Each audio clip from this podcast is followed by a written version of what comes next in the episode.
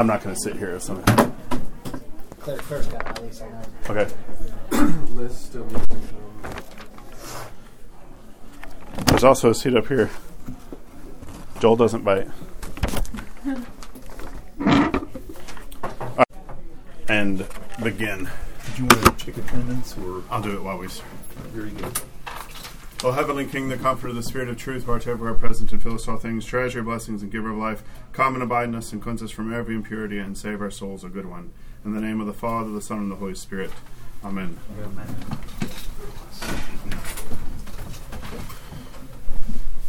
Very good. Uh, well, get comfortable. Uh, how long do I have to talk? Uh, about an hour. Okay, I'll try to stay within that if I can. This is uh, a very broad uh, topic, really as broad as uh, as the universe. So uh, I'll try to do uh, an, an, a- an adequate job on this. But um, just to give you some caveats, okay, I'm uh, I'm not theologically trained. I'm a lawyer. I have degrees in history and, and in law, and um, there are probably many more people that are more qualified to talk about these topics than I am. Okay, I wear a cassock. I'm a reader in the church. That means that I'm at the very lowest level. You can be in the clergy, like if you imagine the, the bishop being uh, the fleet admiral, and uh, Father Daniel is uh, like commander of an aircraft carrier, and Deacon, Ra- Deacon Raphael, well, he has like a guided missile cruiser. All right, I'm in one of the little rubber dinghies that uh, is out tossed around in the ocean. So that's that's my uh, my uh, who I am. All right, so um, please uh, take what I say for what it's worth. I'm a member of the profession that speaks by the hour and whose uh, advice is worth only what you pay for it. Okay, so um, about myself, I grew up Southern Baptist. I grew up in a small town in western North Carolina where essentially everybody was a Baptist, and I like to say that in this area that well, yeah, we're all Baptists. Uh, you know, well, the Methodists or the Baptists are afraid of water, and the Presbyterians are the Baptists with college degrees, and the Episcopalians they're Baptists with uh, a lot of money, and the Roman Catholics are Baptists upon whom the final implication of Calvinism has finally dawned.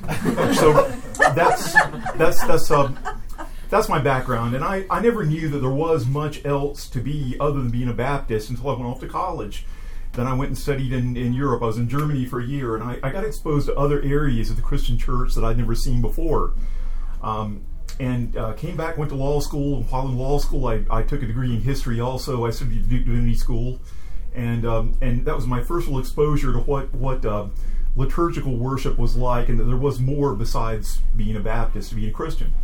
And um, and then as years went on, I finally, uh, you know, this is after the internet was invented. Uh, I think by Al Gore, I think they say, but um, Al Gore invented the internet, and and uh, and I found America Online, and I I made the acquaintance of an Episcopal seminarian. Had a lot of questions. He said, "Why don't you try out this book called Becoming Orthodox by Peter Gillquist?" And I did.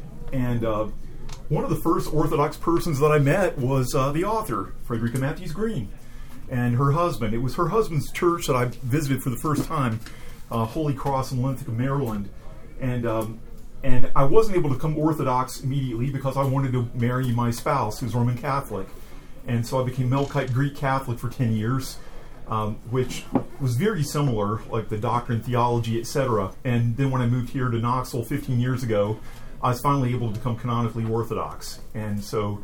Um, I, I can kind of address this from a number of different uh, backgrounds, being a longtime Protestant, being a Catholic for a while, and being Orthodox now. Um, but the topic of our discussion today is, uh, is partakers of the divine nature, um, theosis, saint skepticism, and miracles. And one thing I wanted to point out, and I, I think this should be obvious right now, or by now, um, being uh, becoming Orthodox and leading the Orthodox life are, are two very different things.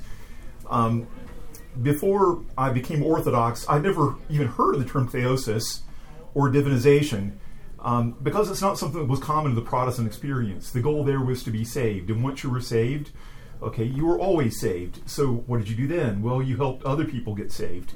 But there wasn't the process that was, uh, at least aware to me, of of growing as a Christian, becoming more uh, more Christ-like. Um, and and when I was uh, when I joined the Melkite Church, it was very traditional. Uh, to the point that I'd be baptized. And uh, so I was baptized, and, and I remember my spiritual father at the time, Father Joseph, uh, an archimandrite, he told me at that time, okay, now your troubles are just beginning. okay? Because, as he said, this process that was begun today, where you put on Christ in baptism, now the real work begins. Now comes the work of theosis.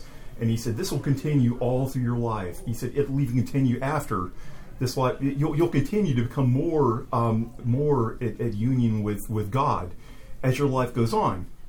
So, how does this happen? And I've got to say, I don't know. I don't know. There's some things that we that we take as as happening. We take it as a given. And again, I like I say that I'm not a theologian, but I do like what Frederica has to say about a number of things here. That that theosis is a combination of the two terms. There's there's theos, God, and mosis, which is a process. And she used the term of osmosis, like the way that a red dye can soak into a fabric, and so it becomes um, red. And in the same way that, that God can soak into us. Now, now don't take that, that parallel too far because there there is more to it than that. But um, it's important to remember that this was God's plan from the very beginning. Okay, when He put Adam and Eve in Adam and Eve in the garden, His plan all the time was was for them to experience this process of becoming a union with Him. And and when we put on Christ in baptism, okay, we're we're back at that place. We're back at this place where we can start becoming what God wants us to uh, to be. The example that um, uh, and uh, the uh, very good observation by Saint Athanasius, which I think is kind of the capstone of this. He was made man. uh, Speaking of Christ, Christ was made man so that we might be made God. And um, the example that Frederica gives that I really like is is uh, is in the Transfiguration, where uh, Jesus took um, Peter, James, and John up to the top of Mount Tabor, and he was transfigured. Okay, um, who here knows the troparion of the Transfiguration? Okay, you were transfigured on the mount, O Christ our God, and show your disciples as much of your glory as they could bear, or as much as they could hold.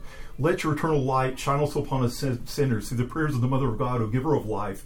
Glory to thee. Okay, and what was happening here is he was changing the disciples. He was allowing the disciples to see his glory, to see who he was. Okay, and um, likewise uh, on the road to Emmaus, he revealed um, his glory to the travels with him in, in the breaking of the bread. Okay, it was then that they recognized who who Jesus was. A change not in Jesus at that time, but in the change in them.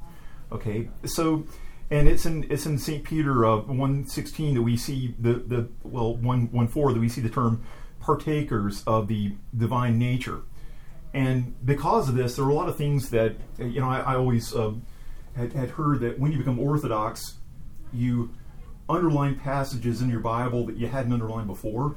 You read those parts that you hadn't experienced before because some things.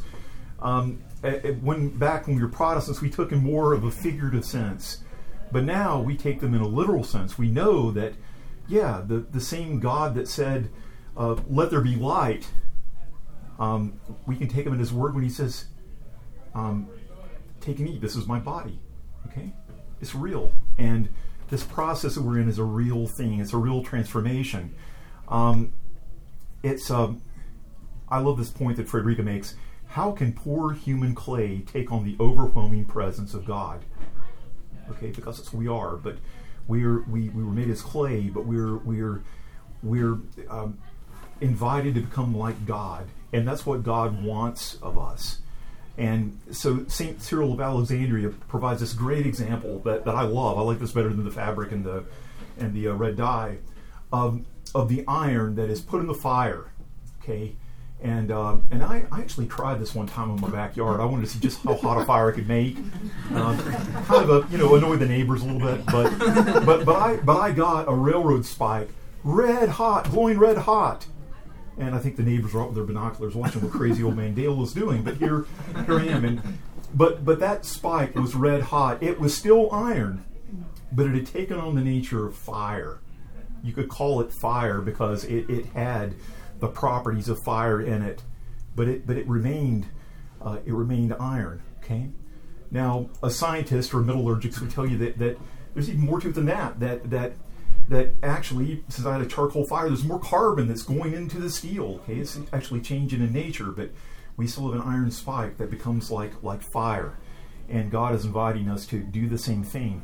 Uh, Saint John Damascus says saints are truly called gods not by nature, but by participation. So we remain by nature humans, but we participate in the energy and the power of God. Okay, we can't know the the substance of God. We can know the energies. Okay, it's the energies that we see. We can know each other by our energies, and that's what we you, that's how we participate in God.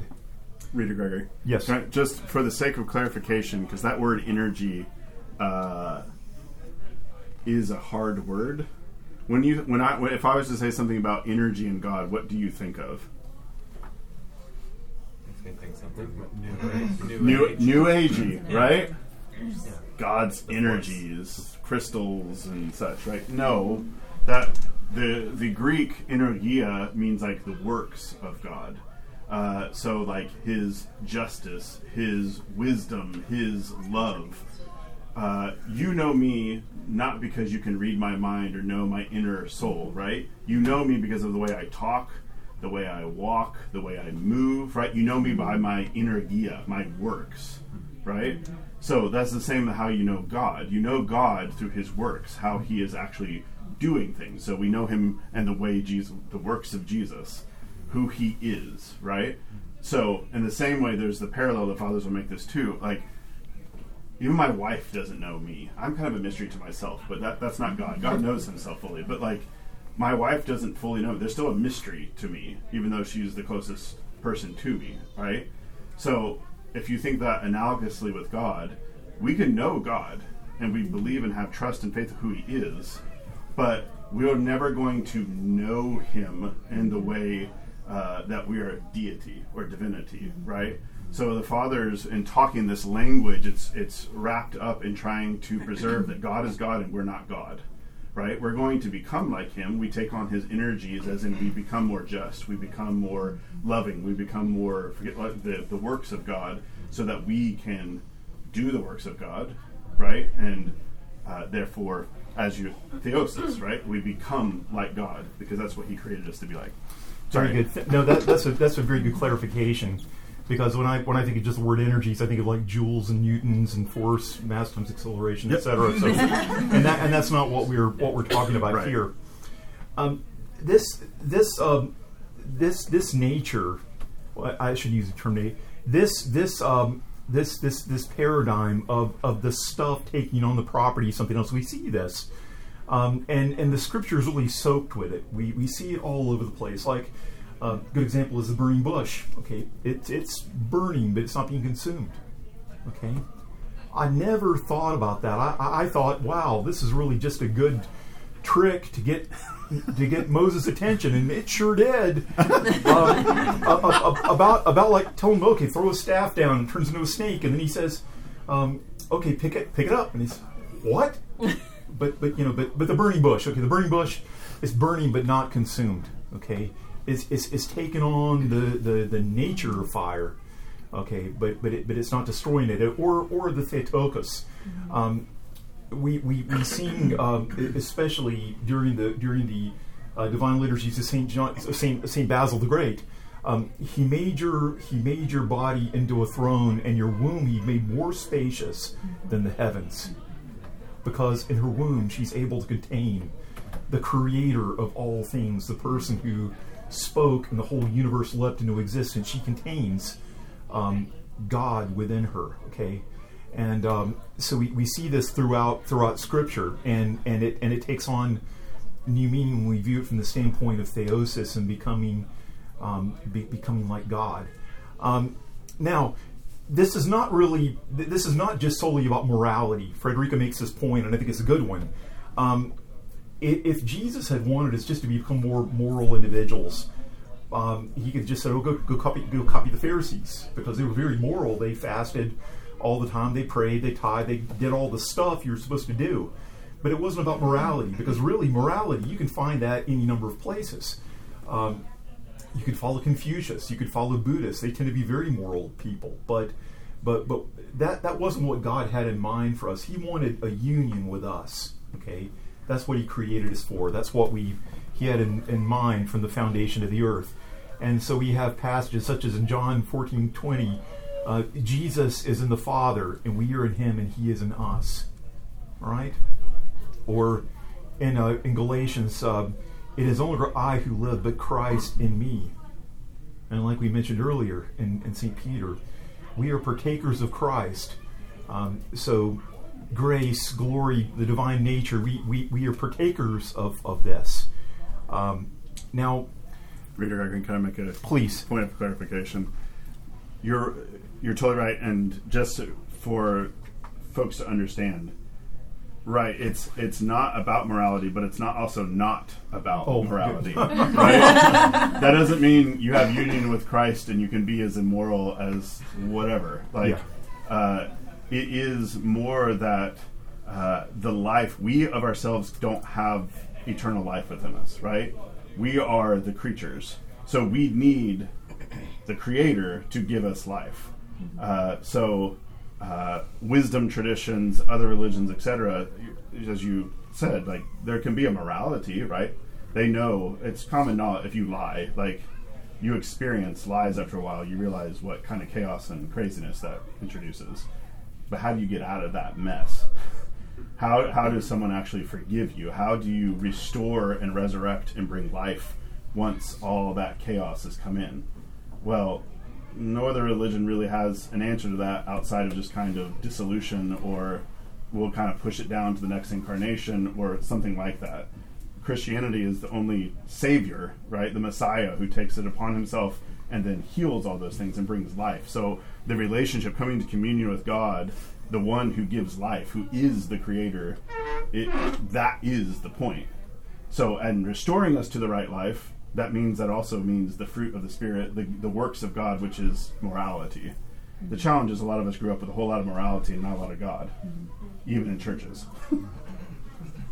and and that that is a that is a really good a, a really good point. Uh, it, I, I like what Father Stephen would, would often say that that that that God didn't come to make uh, bad men good; He came to make dead men live. All right, he he wanted to give us something that, that we that we couldn't have on our own. Because if if you try to lead a moral life and you try to lead a sin-free life on your own, you're, you're going to fail. You're going to fail because you're you're not made of the right stuff. And um, so so this is this is the idea. It's a literal experience. It's a it's a uh, it's a process of assimilation. Um, where where we, we, we retain the image of God, but we've lost uh, the likeness, the homoiosis, as, as, as we talked about last week. Um, and through this through this process, we're, we're deified, and um, they're the personal experiences of people um, that that Frederica talks about. Like we, we can see the personal experience of people that have experienced this deification, um, and they, they tend to line up. They tend to have a similarity um, among them. Uh, a wide range of stories, which for me as a, as a trial lawyer, I, I, look for consistency among all of them, and and, and you see certain things that, that, that characterize people that have, that have, that have taken this step. Um, and um, and the saints, the, the, this is where the saints are, are very important and come in uh, to help us. Um, there are case histories, uh, as, as, our, as our book says. All sorts of people from all times, all economic circumstances, all backgrounds. Um, uh, Longinus today, um, a, a, Roman centurion who, who, who became Christian. And um, there, there, are these stories here for us to read, to learn about, because they give us guidance. Um, the, the assimilation, um, again, comes, I mean, we cannot know God in his essence, but we know him through his energies, okay, through, through uh, the, the attributes. We're made for this. And so Christ assumed our human nature so that um, he could destroy death and and set us to the point where Adam and Eve were in the beginning and able to um, to to to take on this this nature, um, our true nature, who we were really supposed to be from the very beginning. And so God is really in us, literally. It's like the Eucharist. um, the Eucharist is is real. You know, the reality of receiving the body and blood of Christ. Um, God is is within us and in the real material world. We don't understand this, but we don't have to. Okay, um, it, it's it's one thing that I that I like about Orthodoxy. We we we don't. Um, try to say we're going to take our good uh, Aristotelian logic and reasoning, and we'll we'll say, okay, well, uh, a, a, straight stick can look crooked if you put it in a, in a stream, and so therefore you can have substance and accidents, uh, and and things don't always seem as they, as they appear. We don't do that. We say yes, it, it, it changes. It changes because God told us it does. Okay. Um, so uh, there are those who assimilate more fully with God, and they're the saints. He's in them. Um, they have a union with God, and they do works for others. And sometimes these workers are revealed as miraculous. Okay, and there's a, a discussion of miracles in, in the in the book. One thing that I like about orthodoxy is we don't we don't tend to try to explain them. We take them for what they are. Um, I, I, was in uh, Chicago back, I think, shortly before Mary and I were married, and, and um, we, we made a special trip to get over to Cicero, um, where um, kind of a rough part of the town, but we went over there because that's where the church is, the old Antiochian church. I think it's St. George's Church, where um, there is, is the icon, the weeping icon of the Theotokos. Um, and I actually know the priest who, who was there. He was longtime Baptist pastor, just be, just or, just ordained Orthodox uh, Orthodox priest, and it was right after Vespers, and he and he saw uh, a glow on the icon, and he turned and he saw the streams of oil uh, coming down from her eyes. Um, he told me about this personally, and um, and I believe him. Uh, and then that same oil was was uh, was was was later uh, used to anoint people, and and uh, Brother Simeon, the monk there, who was the caretaker taker of the icon at the time, he told me he had seen hundreds, thousands of miracles, people healed of cancer, healed of all kinds of afflictions. Uh, this this oil that when you would open the, the baggie that sent to you, there would be a nice warm um, aroma of roses that would fill the room, and um, just a, an image of true holiness. And and so my wife asked, so was there any ever any analysis done of this to find out what this what this was, or before and after? And and, and Brother Simeon just said very quietly, "No, no, my child, we're we're Orthodox. We don't try to explain miracles." and um, so, um, and can I say something about? Please do. so, I think a lot of us grew up, or at least I did, with in in a church where miracles didn't exist anymore. Did anyone else grow up cessationist? There's no miracles. Can I get? Can I see some hands? Yeah. So, the idea of miraculous uh, can seem a little miraculous, or just kind of like, uh, really. Um, I, and it shows, I think, how even you can be a Christian in church and how actually secularized you are, and how the church itself can be secularized uh, in many down to the idea that God is somehow not active in the world right now, as if he almost like deism. Do you all know what deism is, right? Like, uh, I like the image of like a top where God like started spinning the top and then he just kind of let the, the world just kind of goes and does its thing, or it's like a clock that he set, like a really fine little machine, and that's it. He's the clockmaker. He's the one who starts things, and then he just backs away. But that is not the vision of the church. If God was to back away, like we live and breathe, we're here right now because God, right? He upholds all of this. There's no reality out like separate from him that just has its own existence outside of him. He makes all of this happen. So uh, the ideas the miraculous, and you uh, encounter these stories uh, from the saints, uh, or even from like contemporary life, because like we are called to be saints, right? we are God's holy ones, the ones set aside. God is still active, and He does that through many different ways. And some of them in the Orthodox Church and the history of the Church has been through particular icons, which it's not the icon per se as much as uh, who's depicted in the icon, right? So it's the Mother of God who's making intercessions or showing her presence. Uh, being at the monastery, uh, they are on the old calendar if you want to know about old calendar, new calendar, I can talk to you after class. I don't want to waste time on that. But they just had the protecting feast of the protecting veil of the Theotokos this fri- uh, Friday morning, which I was there for, and Father Paisios gave uh, the homily, which was basically how the Mother of God, uh, through different visitations, either through visiting miracle working icons, uh, or they just had um, this particular Kursk root icon, which is uh, from Russia, but then because the Bolshevik Revolution had to, uh, they fled with the icon, but it had, uh, Ser- Seraphim Masrov had prayed before the Kursk root icon. Well, they were having a whole bunch of troubles at Holy Cross Monastery with the building of the new church, uh, contractor issues, etc. Et you know how these things go. They had the Kursk root icon visit, and at the same day, they were being given uh, another relic of Saint Seraphim Sarov. So you had like the Kursk root icon and Saint Seraphim meeting again, uh, and they did a Moleben, which is a supplication service. And then basically the next day, everything went back online and working towards the thing. So for them, if you're secularized, you just be like, ah, coincidence. For them, they're like, no, the Mother of God and Saint Seraphim uh, interceded and is helping us. So there's a kind of you could almost say, oh, that's kind of naive or like simplistic, or you could look at it as like you actually have the eyes of faith and see and can discern like uh, we prayed and now things are happening.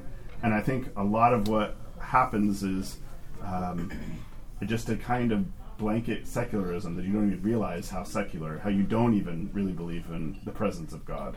So orthodoxy kind of always per- puts before you like, no, God is real, and God is working uh, through His saints too, because they're interested in you as well. Uh, not just God, but the entire church. Sorry. No, not a, not. I, I I fully agree. Uh, I hope so. al- also, well, we're kind of on the same page, I believe. But He's just I'm- digging anyways. I'm I'm I'm heading up to to uh, to Holy Cross next month. good. yes, I and uh, they they also have a very uh, a very strong devotion to Saint Pantaleon. All right, um, Saint Pantaleon. Uh, that you'll you'll hear about later on in the book, but he was uh, uh, he he was a physician, a healer, a young man um, in in the in the early days of the church, and I think in Rome, and um, he really made some of the other physicians in Rome mad because his cures really worked and theirs didn't, and so he's always depicted with a box of like healing uh, healing medicines and, and a and, and a spoon.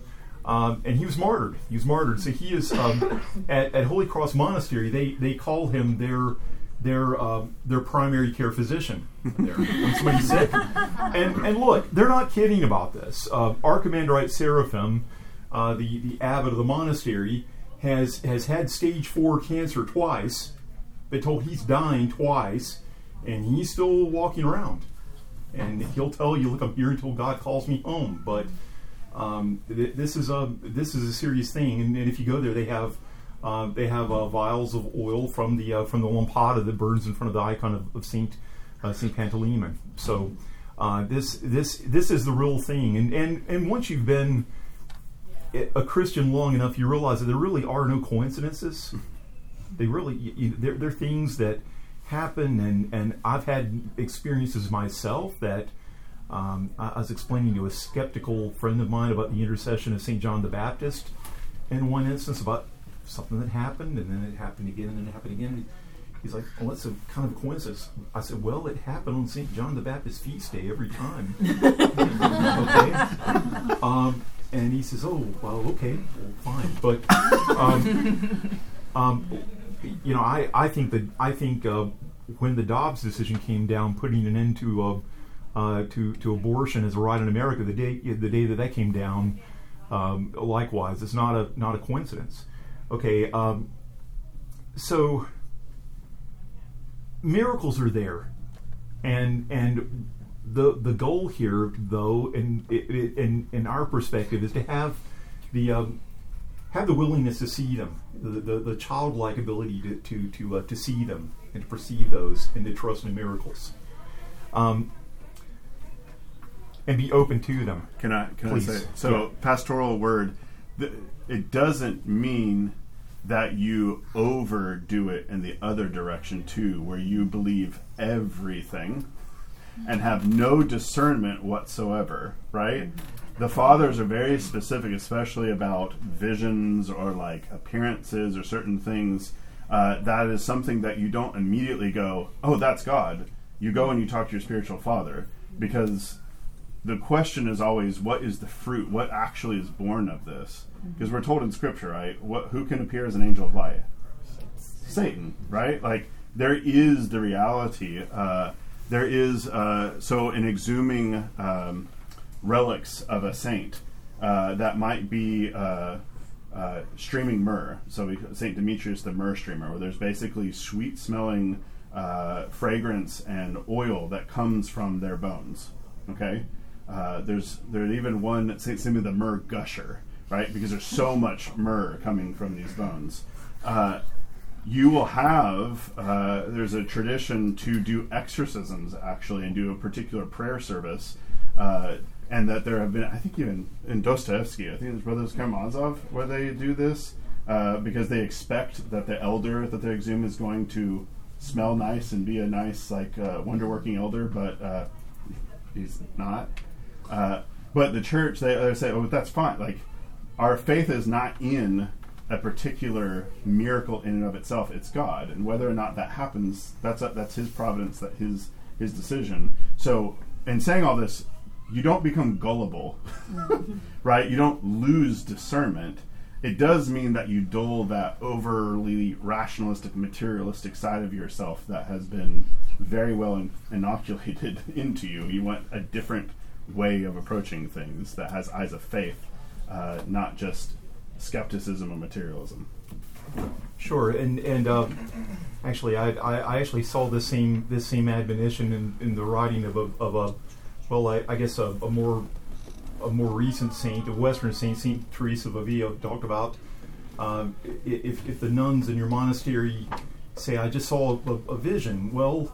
Um, okay, but you've been fasting for two weeks and haven't slept in five days. um, go go speak to your mother confessor. Go speak with your, in our case, your spiritual father. And um, it, it, we this this isn't a situation where we do things on our own. Right. Uh, we, we all have to be accountable.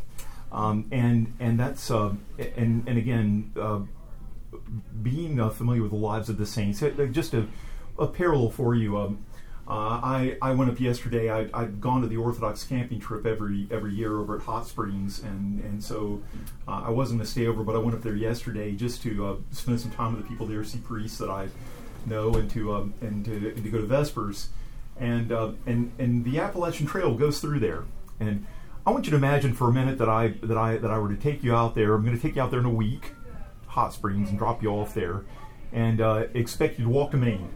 Okay, going to walk to Maine, and uh, uh, so you're going to set about making your prep- preparations. Okay, your your backpack, your tent, your um, your, uh, your your freeze dried foods, all the stuff. But here's the question: Would you make that trip alone? Would you want to get on that trail all, all by yourself? What if I told you that you could take a, a, a team of people with you? Um, let's say you can have 10 people, all right? So, what questions are, are you going to ask? Well, uh, maybe you take a, a skilled outdoorsman with you. You know, somebody that knows how to make fires in all kinds of uh, weather conditions. Maybe somebody that knows how to cook outdoors, or um, maybe somebody you know you can trust. Maybe somebody with a sense of humor. That would be nice if you're going to embark upon a 3,000 mile uh, trip. Um, so, uh, what if you could take somebody who had already made that trip and made it successfully? All right, and um, now let's change your destination. Let's let's say that it's a you're you want to make a trip to heaven. All right, you don't know how long that trip is going to take. It it could come to an end next week, or it could 40 years from now. But you're going to go on this trip, and um, who do you take with you? You know, this is not a new idea. You know, George Baptist, uh, you know, Jordan, Jordan Stormy, Banks, you know, he's saying uh, the hymn, I'm bound for the promised land, I'm bound for the promised land, oh, who will come and go with me? Like uh, like the Reverend Stennett wrote in, in, uh, in the 1700s. Um, and uh, it, there are a lot of good books that tell you how to walk the Appalachian Trail, plenty of guidebooks, but wouldn't you rather have a good guide alongside you? And wouldn't you like to have maybe 10 guides along with you? Or how about a hundred or even a thousand, right? And you're going to spend uh, months hiking this trail, and they're not going to carry you, okay? But if your load gets too heavy, they'll help you with your load. If uh, your legs are wearing out, you can lean on them. They'll help you along. When the nights get really dark and there are no lights in the sky and the darkness seems to close in on you, they'll be there with you, comforting you and telling you, don't be afraid. Or uh, if you hike like I have before, you're crossing that imagine that unimaginably desolate region. okay, uh, it goes on and on and on, and it's hot, and your canteen's empty, and uh, you don't think you can go a single step. You think you're just going to lie down there and I'm done with hiking and I'm done with life too. okay, but they come over and they say, "Don't worry, just a little bit further." It's just over this next rise, or there's a shady place with a nice, cool spring. We know that because we've been there before, and uh, and that's what the saints are. They've they've made this trip, and they can they can tell us about it, and they can help us to get where we're going. And so we we we spend time with them, and you spend time with saints, both in this present life, and you'll encounter them, but also those who have already passed on and you make friends with them. You want to marinate yourself in, in the faith. Um, how do you do that? Well, personal favorite, Saint uh, Nikolai of uh, Velimirovich, uh, his uh, Lives of Saints, these are very good. Um, Saint Dmitri of Rostov is a huge collection of the Lives of Saints. Uh, could take you many years to acquire those, but how many of you have a smartphone? smartphone, everybody? How many of you know about the OCA homepage? Okay. You go to that page and it'll it'll give you the readings for that day. It'll also tell you who the, who the saints are for that day. And then down below it'll give you the lives of those saints, an icon. If there's a Troparia Kontakion, it'll provide those. But it gives a really good um, a really good reading of the lives of those saints and read those. Read them. Get to know these people. Um, we're saved together. I remember going to confession with uh, with Father Stephen back shortly after I had joined this parish, and I think I was confessing something about a argument I'd had with my family, and he, he told me he says there's only one thing you can do alone. The one thing you can do alone is go to hell. He says if you want to go to heaven, we go to heaven together, and that means that I've got to care as much about your salvation as I care about my own. I've got to pray for you we help each other along on this on this uh, on this long journey. Um, our, our, goal is to become saints, and anything else is a waste of time. We don't know how much time we have, and so we spend time with holy people. What we do with our own physical bodies matters, okay? Because our you know our bodies are being sanctified also, all right? And um, this this holiness. Uh, I, I, like the way the way that Frederica talks about this. How that it, it how that you can discern it in some people. Uh, it rubs off on other people. I, I love the way that uh, C.S. Lewis describes this in the Screwtape Letters about the um, the the family of his of, of the patient's girlfriend. You know, the girlfriend that the patient that uh, they're trying to condemn. Her, she's a very strong Christian, and her family, it, it, it just exudes. It's it's there. It's present uh, I like the way that C.S. Lewis talks about how even the dog seems to have holiness about him because it, it rubs off. It's there. It's there. Okay. And so you want to spend time with holy people, read the lives of the saints, um, because it's what God wants for us. Our, our, our goal here, our task, is to remove the obstacles in the way, to remove what will keep us from getting there. This is just some personal ideas on this. First, forgive Okay, forgive people. Even if you don't want to, you forgive. Uh, be thankful. Um, I, I, I mean, God doesn't need anything from us, all right? God is God, He has everything. What does He want from us? Well, I think thanks, our thanksgiving is, is extremely important. I mean, the, the Eucharist, what does Eucharist mean? Eucharistia. It means thanksgiving. So we're thankful to God. Um, be accountable. Right? Uh, you're, you're catechism candidates now, but soon you'll be a part of the church be accountable. Um, you need to have a good spiritual father. Okay, you got one right here, but when I when I say accountable, um, go go to confession. Don't let things fester. I mean, spend time um, in in confession. Uh, and and again, I won't try to tell you how frequently to go, but but I will say that the more frequently you go, the easier it is. All right, and um, you know I. Well, I, I'm, I'm gonna get into that uh, how, how frequently that I, I like to go, but because it's all personal. But um, keep a journal keep a journal. Keep track of, of the things that God has done for you and what He's done for other people. Yes, sir. You cannot go to confession as a catechumen. You cannot. You, you'll you'll make a live confession before, but you can't receive the sacrament of the church absolution until after. Uh, you know, j- just right before you're chrismated, you'll you'll receive your first absolution. All right. I, that's At, right. chrismation, you'll be Yes. absolved. Okay. That doesn't mean that you can't schedule a time to come and talk to me and that we can pray about something and start that process of spiritual direction in that context. Yes. It- So I, I would I would encourage you to go ahead because there's no reason to to put off uh, things that you need to start addressing now because part of the catechumen is addressing stuff now. Uh, it's not waiting till you are in to then be like, oh yeah, I guess I should start struggling with these things, right? Like now now is the time.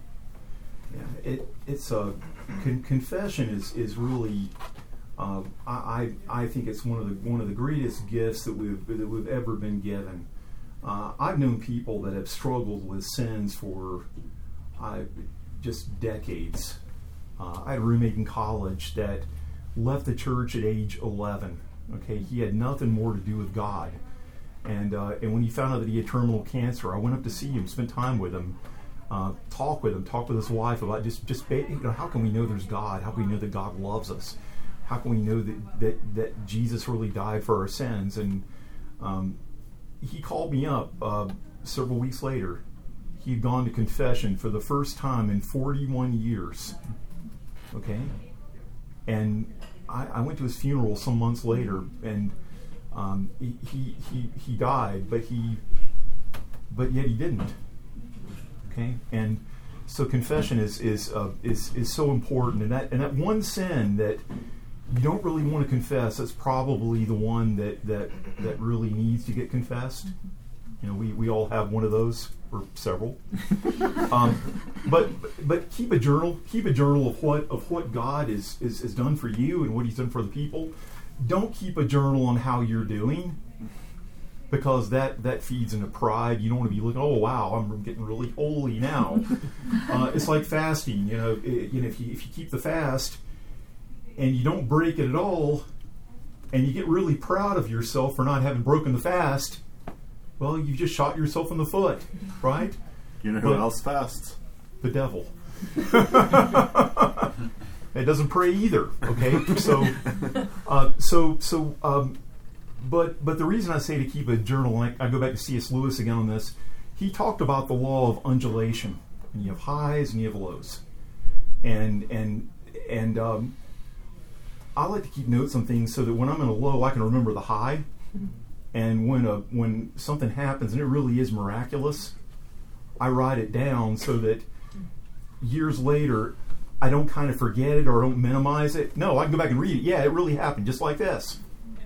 Okay, so I think a journal is a good thing. Um, the uh, the saints grew closer and closer with God to the point that they're walking with God, they're living and breathing with God. It's like where God is, they are, and and and they uh, um, that that that's the well, it's it's, it's indescribable, but the saints talk about it. Um, and remember that that God is on your side. God wants this for you. He wants he- wants for you to live in, in holiness. He he designed that for you. He designed it for Adam and Eve, and he became a, a man and died so that we could be this.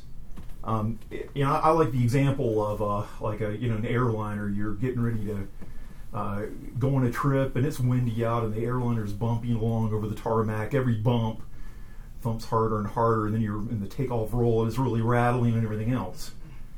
And then it gets in the air and it's smooth as silk. It's because that, that jet wasn't made to go down the highway, it was made to fly in the air.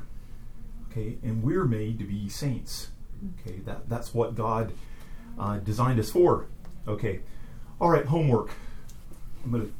I can't give you homework uh, because I'm not a priest, but Father Daniel can. I'm just going to make a suggestion on this. Okay.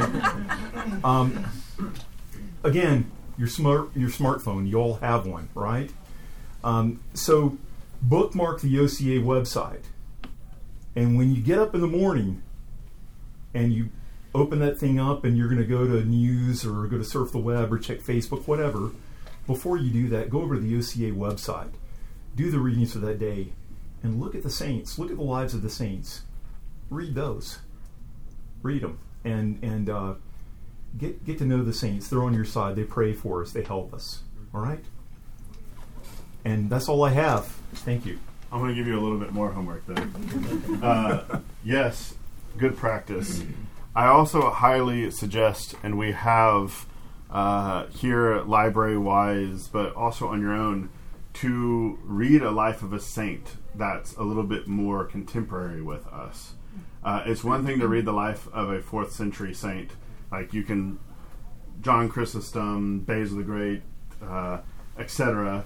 Uh, but to be able to read uh, pious, even if the, somebody has not been uh, canonized yet. So let's see here. I'm going to go behind you. Okay.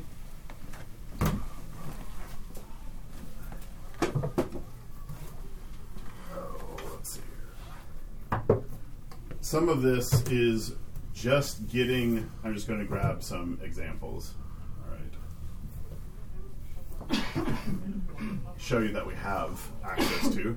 So there are saints like the Optina elders, who were uh, 19th century Russian saints. Uh, at the Trapeza, that is the meal. Uh, that's a, a monastery. They say Trapeza, where you go and eat. Uh, you don't just sit around and kind of cut up and talk. Uh, they read from the lives of the saints or sermons uh, while you eat.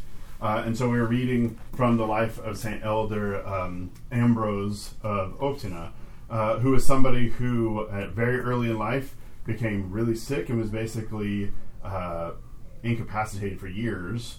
but through that, wrote a whole lot was able to find God, even though he couldn't do some of the basic things that you'd want to do when you're in a monastery, like go to all the services, etc. Mm-hmm.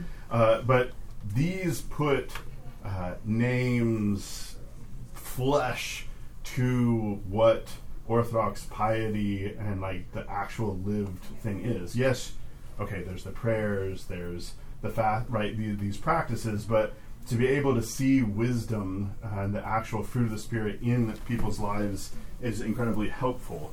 Uh, somebody, so like Saint Paisios, who would have reposed in this past century, I, I would highly recommend uh, a book uh, called "Wounded by Love" uh, about Saint Porphyrios. Saint Paisios and Saint Porphyrios were contemporaries. They w- they knew each other. They wrote to each other. Some uh, you will encounter things that will help you understand church life, uh, the ways that people did church, right? That might be like, oh, that's what that looks like in family life, or oh, that's what if I'm suffering from this thing, that's what I should do. So, for example, Saint Porphyrios, like he would memorize uh, certain hymns that he really liked, and he would go through his day singing those hymns. Uh, now, in reading these things, especially because a lot of uh, contemporary stuff can be um, monastics, uh, you need to talk to me about some of these things, right? Because you're not monks or nuns, right? You guys are in the world. It, it helps to know what examples of piety are like, uh, but there's also because I've seen it. That's why I'm talking about it. I've seen it just to throw people into despair because they're like, I can't do those things. Well, that's that's okay. You you can do little bits, right? Like you can little bit by little bit. This would be uh, an example of a book uh, who died uh, during the Holocaust for helping uh, Jews by forging uh, baptismal certificates for them. Uh, this is Saint Dimitri, who um, was just a parish priest, who interesting story. uh, but you can see uh, the courage that would take. Uh, you'd be like, oh, he forged baptismal certificates, yeah, to save people, right? Uh, just some examples, uh, or you have something that's uh, new confessors of Russia. This is going to be intense because new confessors, meaning from the Bolshevik Revolution, all of the chaos and um, well martyrdoms that basically occurred. Uh, it was as bad in Russia in the early 20th century. If you make the sign of the cross; they would just shoot you on the spot. Uh, so getting to know the lives of the saints, especially those who are a little bit closer to us. If you have, if you want me to suggest something, shoot me an email or ask at some point. Uh, it was reading the life of Saint Silouan the Athonite. For me, uh, this was written by who has now since been canonized, Saint Sophrony. Uh, this was the book that finally sealed the deal for me. Like, so there's like all this intellectual stuff, you know, reading of stuff, and then was actually seeing the life of this peasant from Russia, uh, the holiness and his teachings, uh, and especially it helps that Saint Sophrony wrote it as well to get orthodoxy, as in flesh and bones and praxis, and not just ideas, right? Uh, to specifically, I think one of the strongest things that I'm gaining from Saint Silouan is that connection that all of us are connected to each other, uh, and the power and the need for for forgiveness, uh, and to be praying for others and to forgive, uh, and also uh, dry spells, right? Like where your spiritual life is just kind of Saint Silouan, years of this, uh, where our Lord appeared to him and said uh, let your mind descend into hell, but uh, do not despair. like, keep your mind in hell, but don't despair. Like, don't lose hope. Because, let's be honest, the grind of life can be kind of hellish sometimes. Uh, sometimes it's great. Other times, it's just hard. So, God is with us, uh, and knowing that His saints, who've gone through, as Reader Gregory is telling us, right, very similar things, they've been in that patch of desolation on the trail to Maine, like, they're going to be able to comfort us. Uh, we need them, and they're interested in you too. So, any questions from anything that Reader Gregory spoke on, or anything from the readings, or about saints, or even further afield, since we have a little bit of time? Presumably, there's lots of saints. Yes, presumably. Yes, there's lots of saints. None of the people you mentioned happen to be from even more recent or like American. So American, there's uh, as in like the 20th century, Yeah. 21st. So the church doesn't canonize people like that. There's typically they're kind of like that the what I was talking about in regards to miracles, etc. They go through a process of discernment, uh, and if they're sometimes even like investigation to make sure, so that if they're going to canonize somebody, they know that there's not like I don't know a child somewhere Right. or something cra- like, or that they're actually an alcoholic and nobody knew it, like just things like that. So there's some discernment about. So uh, right now in the OCA, there's at least uh, there's Matushka Olga, who was a priest wife in Alaska because uh, the native uh, Alaskans, the Yupik, there's two other tribes that became Orthodox back when the Russians had Alaska, because St. Herman, this goes back. Um, uh, there's a lot of people in the OCA that pray to her. She has not been officially canonized by the synod. Uh, that doesn't mean that there's not services that have been written. This is the bottom up way in which the church uh, recognizes sanctity and, vener- and veneration, but then the synod, the, the synod means the bishops, uh, would have to say, okay, if we're going to canonize, we're going to look into this a little bit deeper and make sure that we're not going to canonize, canonize somebody and, and be scandalous and not good, right? Father, if I if I may add, Let me add one more thing. Metropolitan Leonti, who is one of the first uh, metropolitans of the OCA, is also somebody that's up uh, to be canonized. There are people that services that have been written and prayers uh, for him and stories that have gone around and healings. We're not like the Roman Catholic Church, where there's like an investigation and like it's a little bit more. How do I say this? Bureaucratic and juridical. That doesn't mean though that we don't have form, and that we don't like attend to and make sure that it, it wouldn't be weird for somebody to be canonized. There was an instance of this. There was some uh, shadows around somebody, uh, uh, Saint Arseny of Winnipeg, up in Canada, because there's actually a lot of Orthodox in Canada. Uh, that there were some questions about some things, and that just kind of slowed down the, the canonization. I don't remember what those questions were, but it was a thing. So, yeah, there is examples that go the 20th and 20th. There's not really, some of the 21st centuries saints that have been canonized. They died like 20, 30 years ago. Saint Maria of Paris. Right. So, so Saint Mary of Paris would be World War II. There's a lot of 20th century saints. Uh, America, a lot of, well, if you look at the history of the church, the church has gone through many periods, hundreds of years, where there's not saints canonized because mm, there's just it's just not what God desired at the time. But then 300 years later, the church might say, "Yeah, actually, we do recognize Saint uh, Andrei Rublev, the uh, the iconographer.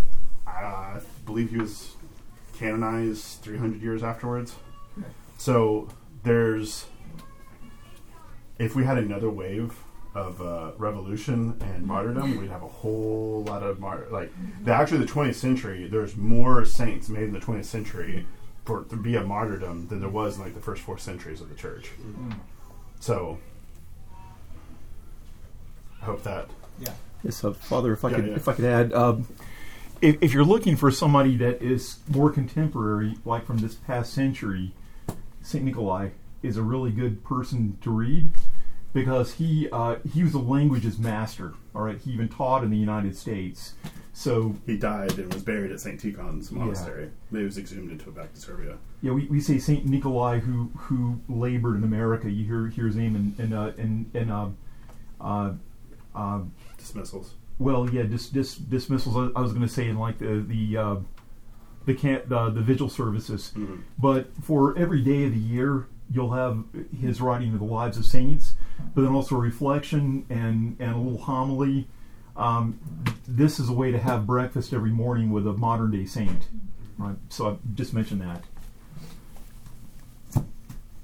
Any other questions? Okay. Let's pray and dismiss. Lord, now let us, thou thy servant, depart in peace according to thy word. For mine eyes have seen the salvation which thou hast prepared before the face of all people, a light to enlighten the Gentiles and the glory of thy people Israel. In the name of the Father, Son, and Holy Spirit. Amen. I believe next week uh, I'll be teaching, uh, so make sure to read uh, the chapter for next week because uh, we're going to be. It's going to be probably a little bit more theological than uh, the past few sessions have been. Just so be heads up.